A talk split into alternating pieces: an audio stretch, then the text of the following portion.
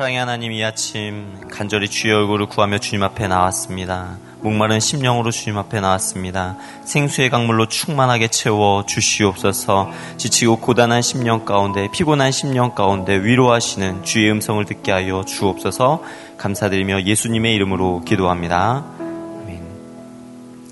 할렐루야 좋은 아침입니다. 이 아침에 나온 모든 성도님들 주님의 이름으로 환영하고 축복합니다. 오늘 우리에게 주신 하나님의 말씀은 시편 120편 1절로 7절까지의 말씀입니다. 시편 120편 1절로 7절까지의 말씀을 저와 함께 한 절씩 교독하시고 마지막 절을 다 같이 봉독하시겠습니다. 내가 환란 중에 여호와께 부르짖었더니 내게 응답하셨도다. 여호와여 거짓된 입술과 속이는 혀에서 내 생명을 건져 주소서. 너 속이는 혀여 무엇을 내게 주며 무엇을 내게 더할고 장사의 날카로운 화살과 로뎀나무 숯불 이리로다. 매색에 머물며 계달의 장막 중에 머무는 것이 내게 화로다. 내가 화평을 미워하는 자들과 함께 오래 거주하였도다. 나는 화평을 원할지라도 내가 말할 때 그들은 싸우려 하는도다. 아멘 오늘 말씀을 가지고 거짓된 입술에서 건지소서라는 제목으로 함께 말씀 나누길 원합니다. 시편 120편을 시작으로 134편까지 이어지는 15편의 시들은 성전에 올라가는 노래라는 표제어가 붙은 시 모음집입니다. 이스라엘의 3대 절기 행사에 예루살렘 성전을 찾아 올라가는 순례자들에 의해 사용된 시들입니다. 시편 120편은 유형상 개인 탄원 시의 형식이 나타나는 특징이 있습니다. 성전에 올라가는 노래의 시작이 개인 탄원 시로 시작한다. 어떻게 보면 좀 어울리지 않는 것 같고 왜 탄원하는 시로 성전에 올라갈 때 기쁘고 즐겁고 기대하는 마음으로 올라가는 것이 아니라 탄원하는 시를 가장 어, 처음에 성전에 올라가는 시 모음집에 두었을까 하는 생각을 갖게 합니다. 그 이유를 알기 위해서는 배경을 조금 생각해 보아야 하는데요. 당시에 흩어져 살던 디아스포라 백성들이 타양살이에서 환영받지 못하고 또 그곳에서 싸움과 다툼이 가득한 곳 가운데에서 괴롭게 살아가다가 예루살렘 성전 순례를 향하여 떠나갈 때 일어나는 그들의 마음, 그들의 마음의 상태를 반영해주고 있다라고 생각해 볼 수 있습니다. 오늘 이 시간에도 우리 눈에는 보이지 않는 총칼을 가지고 싸움과 다툼이 가득한 세상 속에 전쟁터와 같은 세상 속에서 살아가고 있는 우리들의 모습이 있지 않나 생각해 봅니다. 괴로운 마음 가지고 지치고 피곤한 마음 가지고 시시때때로 찾아오는 불안과 엄습하는 두려움으로부터 하나님의 성전을 향하여 발걸음을 내디디며 이 시간 예배하는 분이 계시다면 우리의 기도에 응답하시고 구원하시는 하나님의 그 위로와 사랑이 가득한 이 시간이 되기를 간절히 소망합니다. 우리 1절과 2절의 말씀을 다시 한번 다 같이 읽겠습니다. 내가 환란 중에 여호와께 부르짖었더니 내게 응답하셨도다. 여호와여 거짓된 입술과 속이는 혀에서 내 생명을 건져 주소서. 이 시편을 기록하고 있는 시편 기자 예배자가 경험한 것이 있습니다.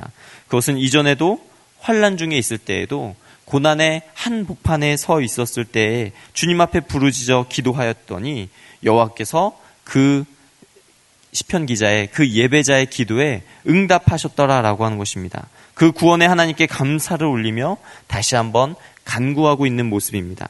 이 시편 기자에게는 기도하는 자에게 응답하시는 하나님에 대한 분명하고도 확실한 믿음이 있었던 것입니다. 우리 빌립보서 4장 6절에서 7절까지의 말씀을 다 같이 한번 읽어보겠습니다.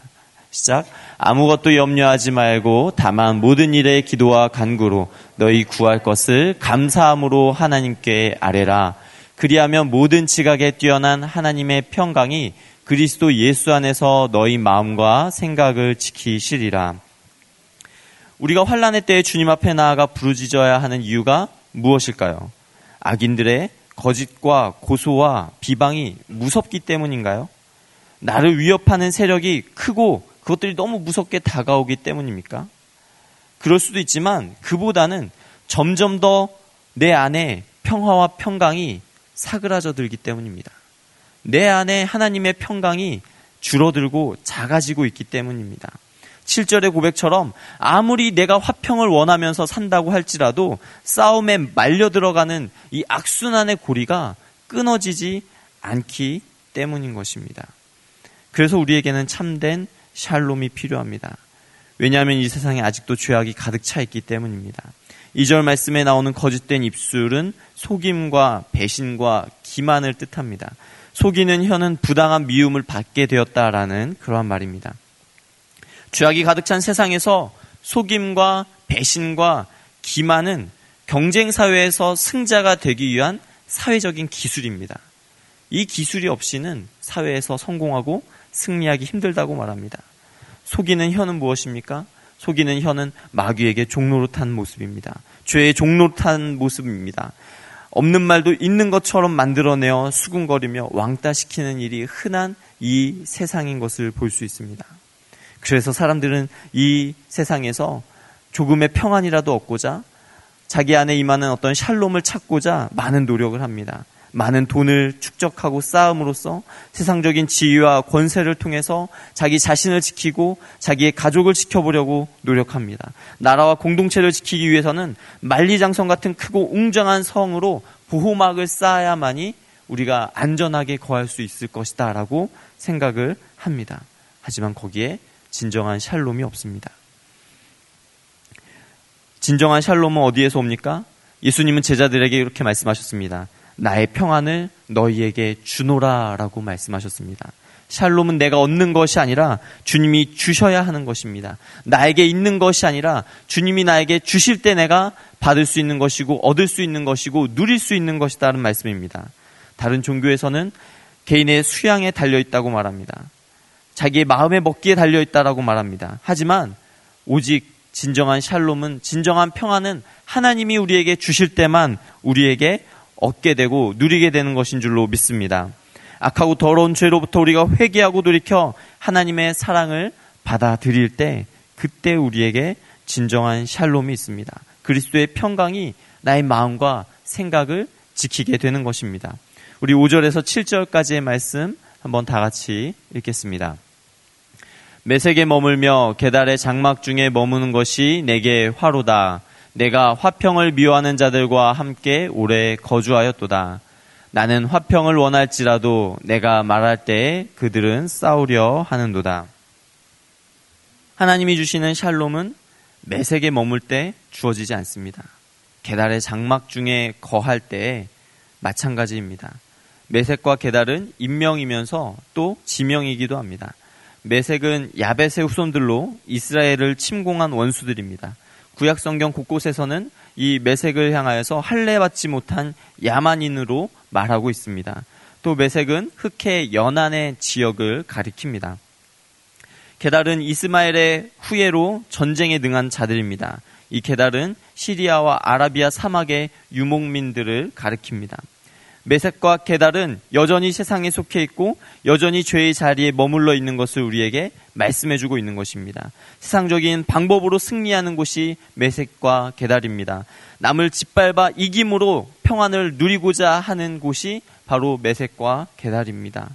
온갖 술수와 무략과 정말 날카로운 혀로 사람들의 마음을 상처내고 아프게 하며 그렇게 자기 자신을 보호하고 지키려고 하는 그러한 사람들이 매색과 개달이었다라고 하는 것입니다. 매색과 개달은 여전히 세상에 속해 있는 우리의 모습을 다시 한번 생각해 보게 합니다. 여러분은 어떤 자리에 계십니까? 제가 확신하건대 지금 이 자리는 우리에게 굉장히 복되고 아름다운 자리인 줄로 믿습니다. 그러나 성전을 나갔을 때 이곳을 나가셔서 여러분들은 어느 자리에 서 계십니까? 어느 자리에 앉아 계십니까? 그곳이 만일 매색과 계달이라면 어떻게 하시겠습니까? 내가 만나는 사람들이 나와 함께 있는 그 자리가 매색과 계달에 거하는 곳이라면 속히 돌이켜 회개하고 예수 그리스도의 보혈로 정결하여지기를 주님의 이름으로 간절히 축원합니다. 미국의 22대 대통령이었던 클리브랜드 대통령이 처음 당선되어서 취임식을 하던 날 어느 교도소에서는 사형 선고를 받고 기다리던 한 죄수가 있었습니다.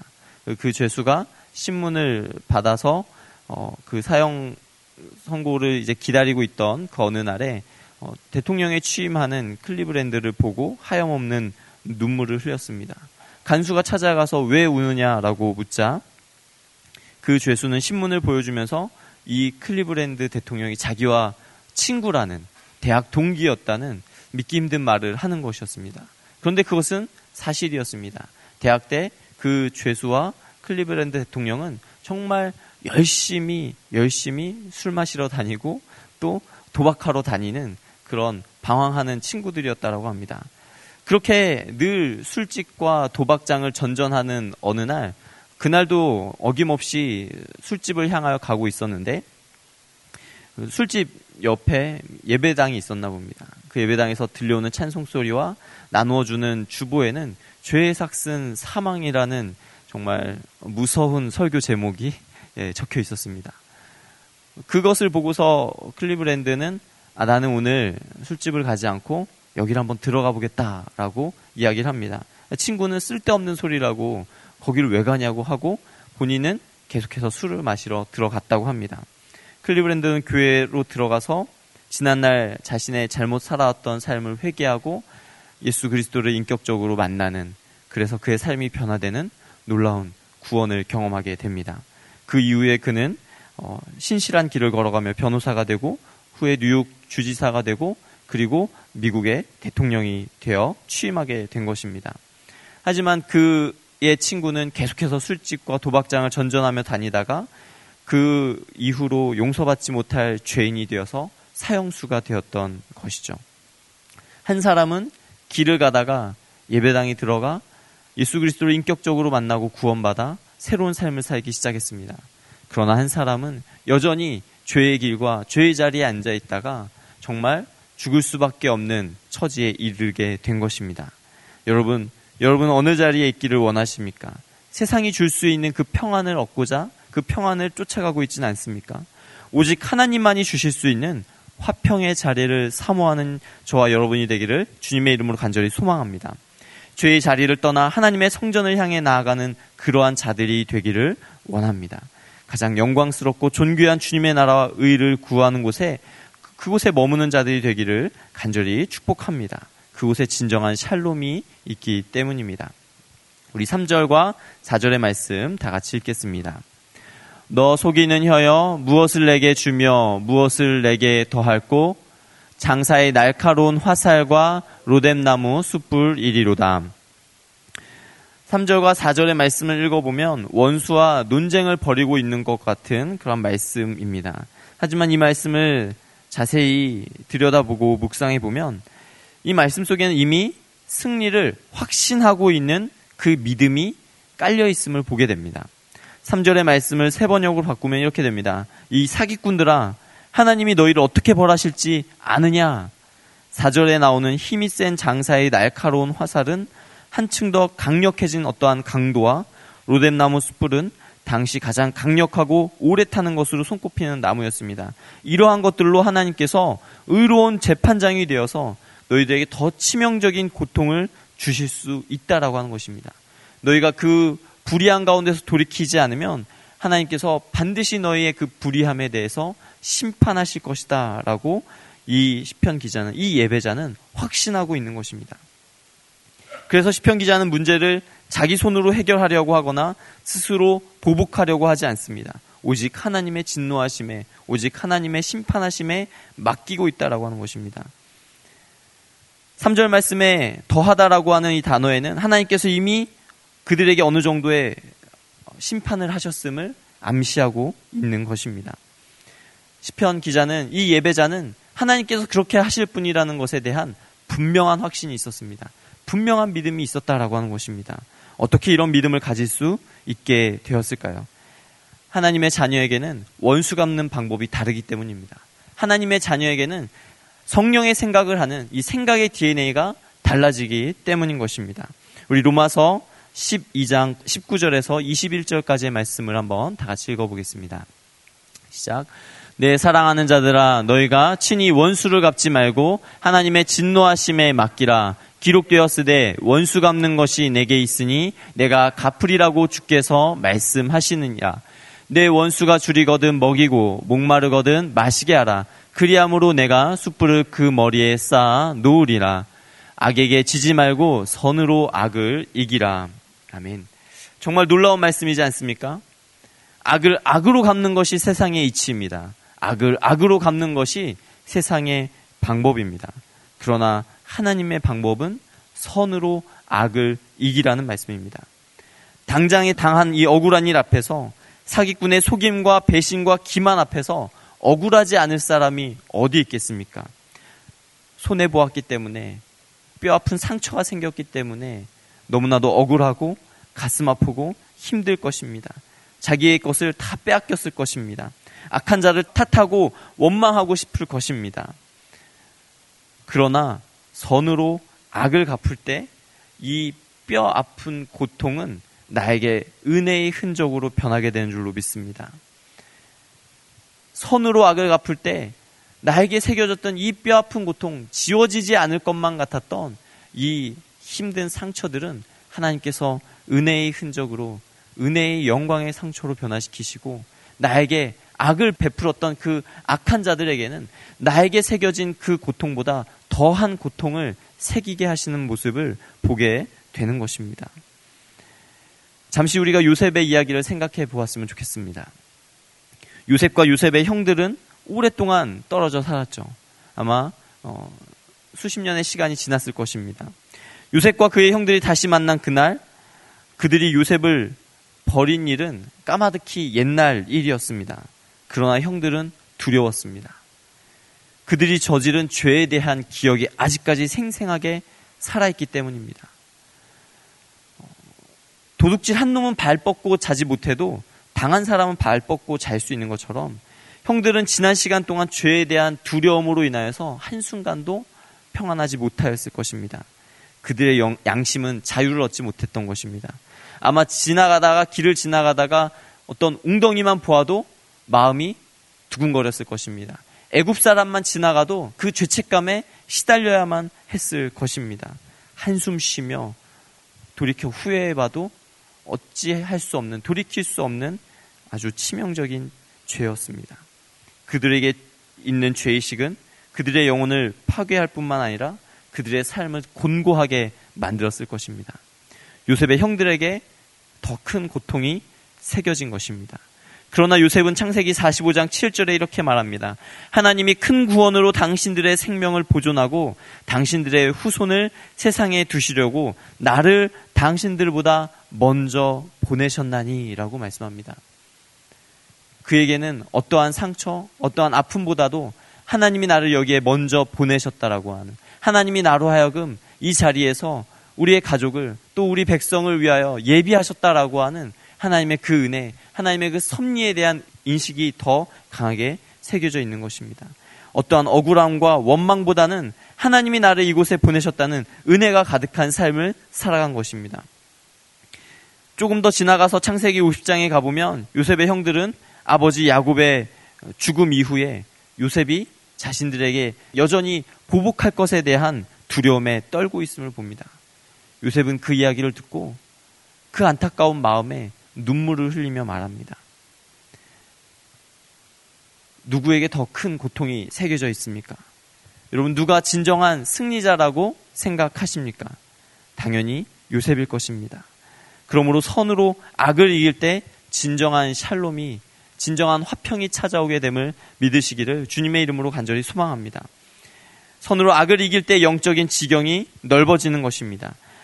하나님은 우리에게 하늘의 능력과 모든 환란과 역경을 풀어갈 수 있는 은혜를 바라볼 수 있도록 믿음의 시선을 허락하셨습니다. 억울함 속에 무기력하게 주저앉아 있는 것이 아니라 하나님의 구원하심을 바라보며 하나님의 능력을 바라보며 일어나라고 말씀하고 있는 것입니다. 오늘의 말씀을 정리하기 원합니다. 시편 기자는 죽음의 문턱 앞에서 극심한 고통을 느끼며 성전을 향해 올라가고 있습니다. 하나님의 도우심을 바라보며 우리의 부르짖음에 응답하시고 구원의 역사를 이루시는 하나님의 은혜를 기억하며 성전을 향해 올라가고 있는 것입니다. 삶의 현실은 고난 후에 또 다른 고난이 찾아옵니다. 그러나 하나님은 반드시 그 고난 가운데서 우리를 건지시는 분이십니다. 우리의 삶에 구원의 능력을 베푸시는 분이신 줄로 믿습니다.